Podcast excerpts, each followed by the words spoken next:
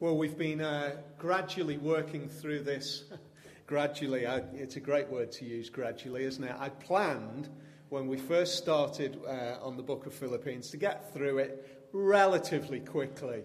Uh, and then the, re- the reality is that you start to look at the next section, the next section, and it's like, it's like opening this, uh, the lid on this treasure trove of Bible truth that you look at it and you think, well, actually, that's, that's a diamond that's surrounded by rubies and it's set in gold, but you know what? We, have got to look at that diamond this afternoon rather than looking at the whole ring. And I guess that's a little bit what this afternoon has been like in preparation. I would, I'd planned to take really quite a decent section this afternoon and get us moving on. And here we are. We're going to be looking at verses 4 through to verse 7. Because when we actually look at it, it is breathtaking. It's, it's just mind blowing and it is reshaping. I've called our talk for this, this afternoon A Life Less Ordinary. I wonder what would it look like for us to live a life which is less ordinary. Was, there was a film produced in 1997. It, got, um, it didn't get particularly great reviews. Starred Ewan McGregor. The title of the film was A Life Less Ordinary. Ewan McGregor starts as a cleaning guy in a, a firm in LA uh, who's sacked so that uh, his job can be taken on. I've not watched the film, by the way, it's too trashy. I've not watched it, but he's, he's taken on, he's, he's sacked so that a robot can take over his job. He, he hijacks, he kidnaps rather, uh, the boss's daughter.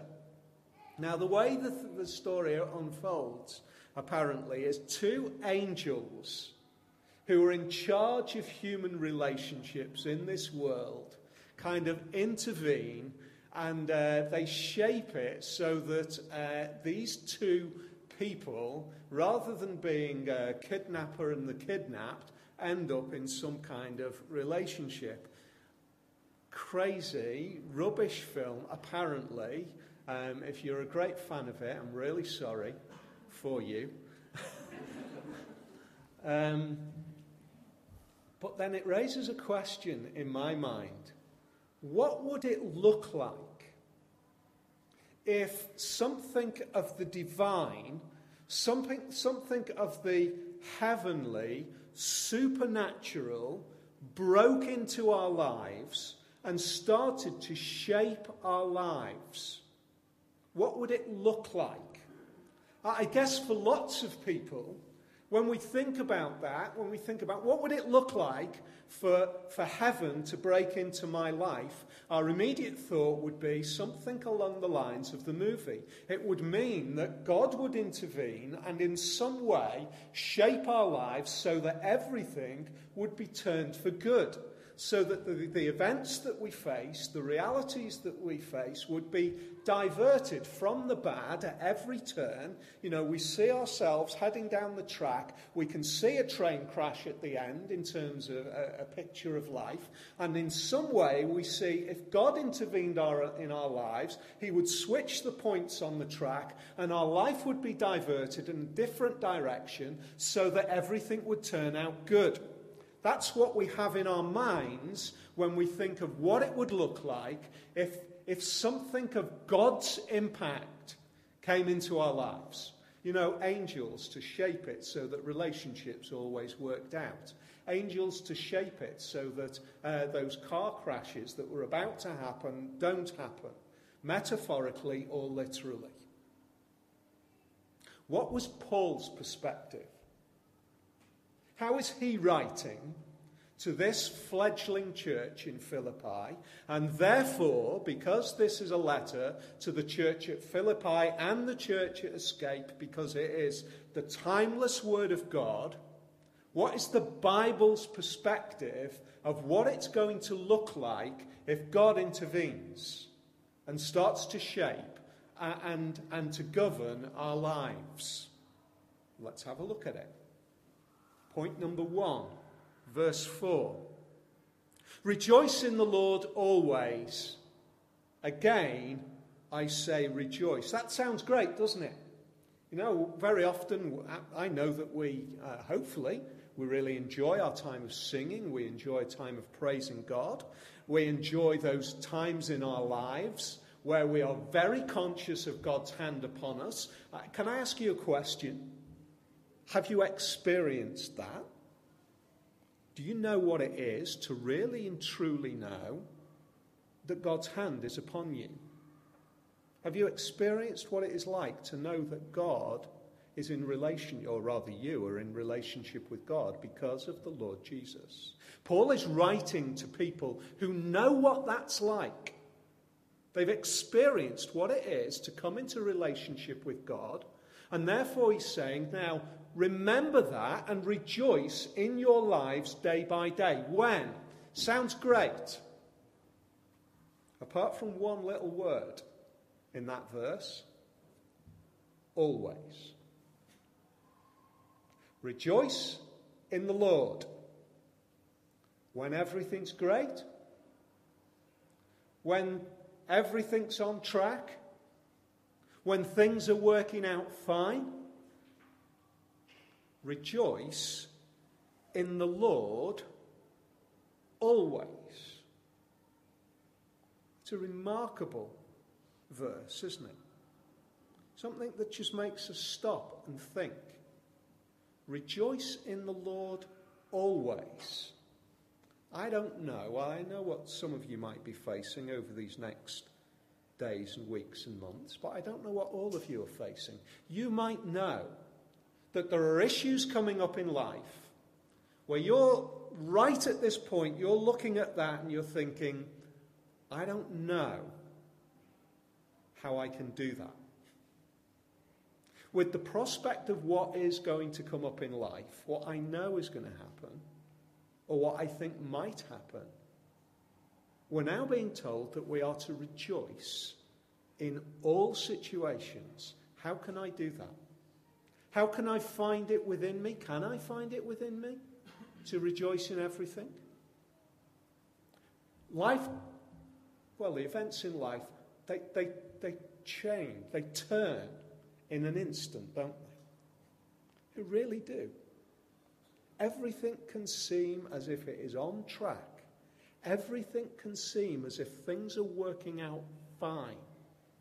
And then in a moment it can change. Now, Paul is writing this from a prison. And he's saying, Rejoice always. Is that just some kind of uh, idea? You know, you know, stoical, you know, stiff upper lip, British, rejoice even though it's really bad. Well, actually, no. He's already lived this out in Philippi. He's gone into the city, and there's no understanding at that point of Jesus. He goes down to a river and he finds some women who are, who are praying. And, and he speaks to them, and some of them come to faith. Uh, and then over a period of days, various people are coming to faith, period of time. And then he finds himself beaten with his companion Silas and in prison. What do they do overnight? They praise God. This is not theoretical. This is not idealism to Paul. It's not some kind of, it'd be really good if you could muster up the ability to do that. He's already lived out the example of doing this. He's been in prison in Philippi, singing in the middle of the night, praise to God, rejoicing in God, when it seems in human terms as though the wheel has fallen off. And it actually seems, if you like, in in spiritual terms, in the advancement of the church, in his mission, as if the wheel has fallen off, doesn't it? It seems as though he, everything has been going great. There's been people have been coming to faith. You know, we've started this church here over these past years. It's been a tremendous encouragement, hasn't it? I know that there are some people in here this evening who, who have come to faith who believe in Jesus in exactly the same way as some of those first believers in Philippi have come to faith in him. But the wheel might fall off tomorrow. And we praise God because that's what this is calling us to do. It's in, in human terms, this is a life less ordinary. Because an ordinary life finds comfort, rejoices, finds a sense of peace and confidence when? When things are going well.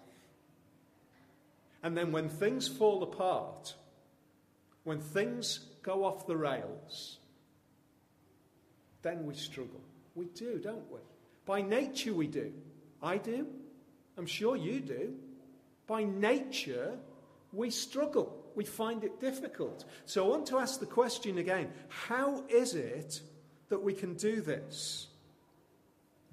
I think the next little section, the next verse, gives an indication of how we might be able to do this. Paul continues by saying, Look, the way to do this, firstly, the way for it to be seen is for your reasonableness.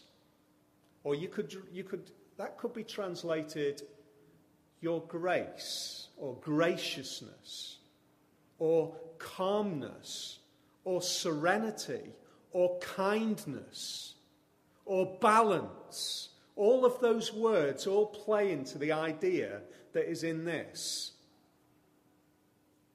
Let your reasonableness be known to people around you. There's a challenge for us. I don't know what your temperament is like. I know what my temperament is like. I, I tend to be impatient. I tend to jump to conclusions. And I am challenged by that verse to say, you know, when things go wrong, don't jump to the way you naturally are tending to behave. Live a life less ordinary. Live a life which is changed. You say, well, you know, it's just the way I am. It's just the way I am. It's, it's, as Lady Gaga would say, it's the way I've been born, or something like that. It's just the way I am. No, hang on a sec. The Bible is about life change. Christian faith is about life change. It's about the impact of Jesus coming into our lives and saying, You are a new person, you are a new creation, and therefore you will be changed. Now, I know that all of us are changing at different rates and at, with different experience, different corners need to be knocked off us all. But this is saying, you know what? You need to have some of those corners knocked off. You need to not jump to conclusions. You need to be seen as reasonable, as gracious, as balanced in the light of these situations when things go wrong. Why? What is the motivation? How can we do it? The last phrase of this verse tells us how we can do it because the Lord is at hand. What does that mean? It means simply this the Lord is at hand. It means that we, we live our lives completely differently because of the imminent return of Jesus. That's the Lord is at hand. He is about to return. Now, there is some debate about what this actually means. In some sense, it can mean, yes, he is always present in the Spirit. But it probably means more directly that we live expecting his return. Uh, we are shaped by that future event. We live our lives now because we know that that is going to happen. Now, we can only live like that with the imminent return of Jesus shaping our day to day activity if we've been changed so that we believe in it, which means that we trust that Jesus has died on a cross, has been buried as a dead man, has been raised to life, has returned to heaven, and has promised to return again at some point in the future. And therefore, we live in the light of that. We are shaped by it. We are informed by it. In fact, we find a peace because of it. Can you find a peace because of it? Because everything is temporary. That's what Paul understood. He was able to see in the middle of a Roman prison, as he's writing this, or in the middle of, of a, a jail in Philippi, having been beaten, he's able to say, Yes, but this is only for a short time. I am living in the light of Jesus' return where everything will be righted. All of the wrong, all of the injustice, all of my imperfections will be righted by the fact that the Lord who is at hand will suddenly become present to us all. That changes everything. It changes the way we live our lives day by day. It changes the way we get up in the morning. It changes the way we feel when the lights turn red again, if we live in the light of that. You know, when we've been through three red lights, no, we don't go through three red lights. When we've stopped at three red lights, Freudian slip. Uh, and then there's a fourth. What's going on? What's happening this morning? What's happening when that relationship is just crunched out of gear? It is ceased. What happened when that news in the letter from the hospital dropped onto the mat this morning? I'm living in the light of Jesus returning.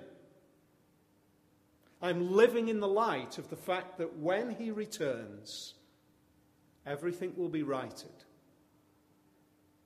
Everything will be resolved. And therefore, the things which seem massive now are temporary. What does that result in? It allows us not to be anxious. Don't be anxious about anything. But in everything, by prayer and supplication, with thanksgiving, let your requests be made known to God. I read a little, a, a one liner about that verse, and I thought it was brilliant. It said this Live as though the God who is at hand the God who is about to return at any point. Live as, the, as though the God who is at hand is also the God who is present now. The God who is at hand is also present now. Live in relationship with Him. That's what prayer is, isn't it? Trusting that His intervention in our lives, no matter what that might be, no matter how that might unfold, is his hand upon us.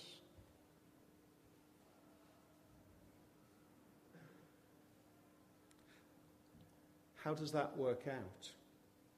What's the outcome of that?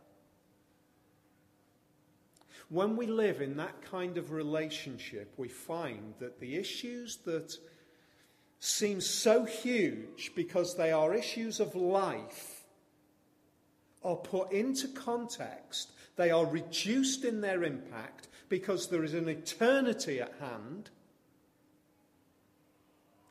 And then we can say there is a peace of God which might descend on our lives, which passes all understanding. And Jesus Christ will guard our hearts and our minds. I think that verse it's maybe one of the verses in the Bible which we, as believers in Jesus, should most aspire to experience. I really, really want to experience a peace in Jesus. I've spent so many occasions speaking to people who are going through incredibly difficult situations. And it is, it's just so often repeated. It's terrible. But you know what? Jesus has been closer to me in this than I have ever experienced. That is the peace of God, which passes all understanding. In other words, it, we can't understand how that should work. We're in the middle of the grimmest of things. And yet, somehow, there is an astounding peace which shouldn't happen. I want to experience that every time. Every time the road becomes rough or the gears crunch in life. I want to experience that. And this verse tells me how to experience it. It says, experience it by living day to day in relationship with Jesus. That's faith. You might think, you might be here this afternoon you might think, that is just, I can't believe that, I can't believe that you would actually even say that. That life can be so bad that you can actually promise that Jesus will be a bigger help in the time of difficulty. The only way that I can say that is because I've experienced it. And I've spent so much time listening to other people who've experienced the same. And because the Bible tells me that that is what is going to happen. You know, the Christian faith isn't a set of truths to just believe, it is an experience to live in. We experience faith in Jesus. And as long as we sit outside of relationship with Him, the potential of that kind of experience will sound alien. It will. And yet, those of us who in this room have, do you know what? I need Jesus in my life more than life itself. Have experienced it again and again and again. I would encourage you, if you're thinking this is just strange, speak to me afterwards, or maybe speak to the people who you've come with or the friend who you've arrived with. Just ask them, is that true? Is that really what happens? That the Christian faith is experienced? We live it and we feel it? Absolutely. Because this little section just reminds me again that, that we, we just all are striving for some sort of peace in life, aren't we? We do. We all want peace in life. Now, I would say that every one of us in this room probably look for peace, either in people or things, or by the rejection of people or things. You know, we can do it by both. So many conversations where people have said, I'm not allowing relationships to come into my life because the last time I allowed a relationship to come into my life, I ended up hurt, broken.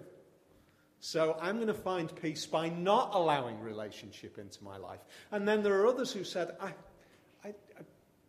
I just want to find peace in relationship. We, we can look at it either by rejection or by acceptance of those things. I want to find peace by surrounding myself with comforts and possessions.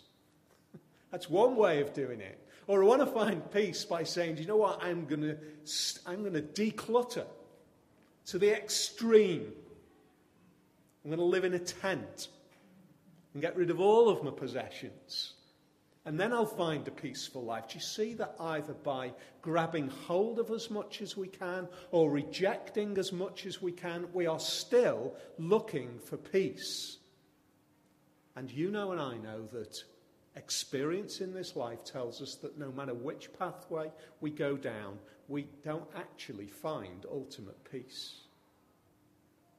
Now, this tells us that the reason for that is because true peace is not limited to this life. True peace is by connecting this life to a concept of eternal life, which is found peace in Jesus alone. A life which says, no matter what happens, we can put it into perspective. A life which has been, we, we have an example, the perfect example of how to live this kind of life. We've just remembered it. The most horrific seeming disaster as Jesus is rejected by every one of his friends, abandoned by those who were close to him, handed over to be killed. He knows what is coming. It's really important when we read the Easter story. He knows what is going to happen. He knows that Judas has gone to betray him. He knows that they're coming into the garden to arrest him. He knows that within hours he is going to be nailed to a cross, having been beaten and flogged to the point where he is not recognizable. He knows that is what is going to happen. He has an understanding, but I think that I think the, the breath taken from him as he expresses, My God, my God, why have you forsaken me? shows us that he, he had some understanding, but not a complete awareness in his humanity of what it really meant to be abandoned. Not in its fullness beforehand, but he knew it was coming. And we know that he knew it was coming because he goes into a garden and he prays. Abba, Father. All things are possible for you. Remove this cup from me, yet not what I will, but what you will.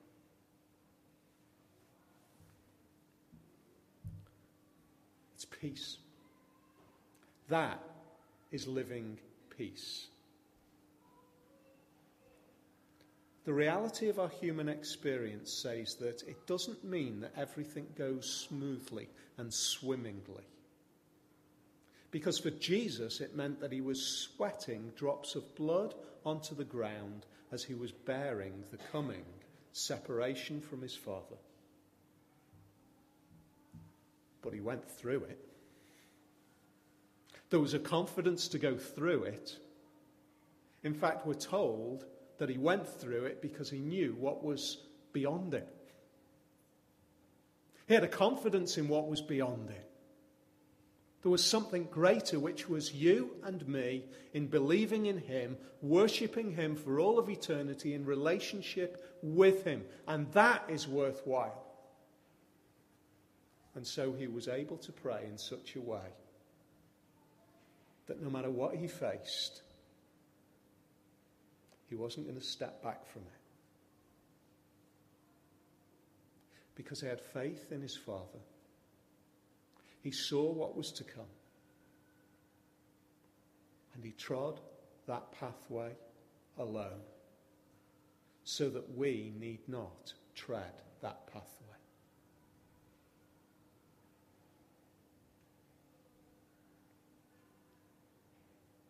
supremely seen in Jesus. To answer the question then, what does it look like when something of the impact of heaven, relationship with Jesus, breaks into our life today? This tells us that we begin to live lives of settled confidence and faith in Him, which gradually, bit by bit, were changed so that we have a growing confidence in Him. and we experience his peace. I want to encourage you, please don't sit on the outside of that, that experience. Please don't sit hearing about it, hearing other people talk about it. Jesus says that whoever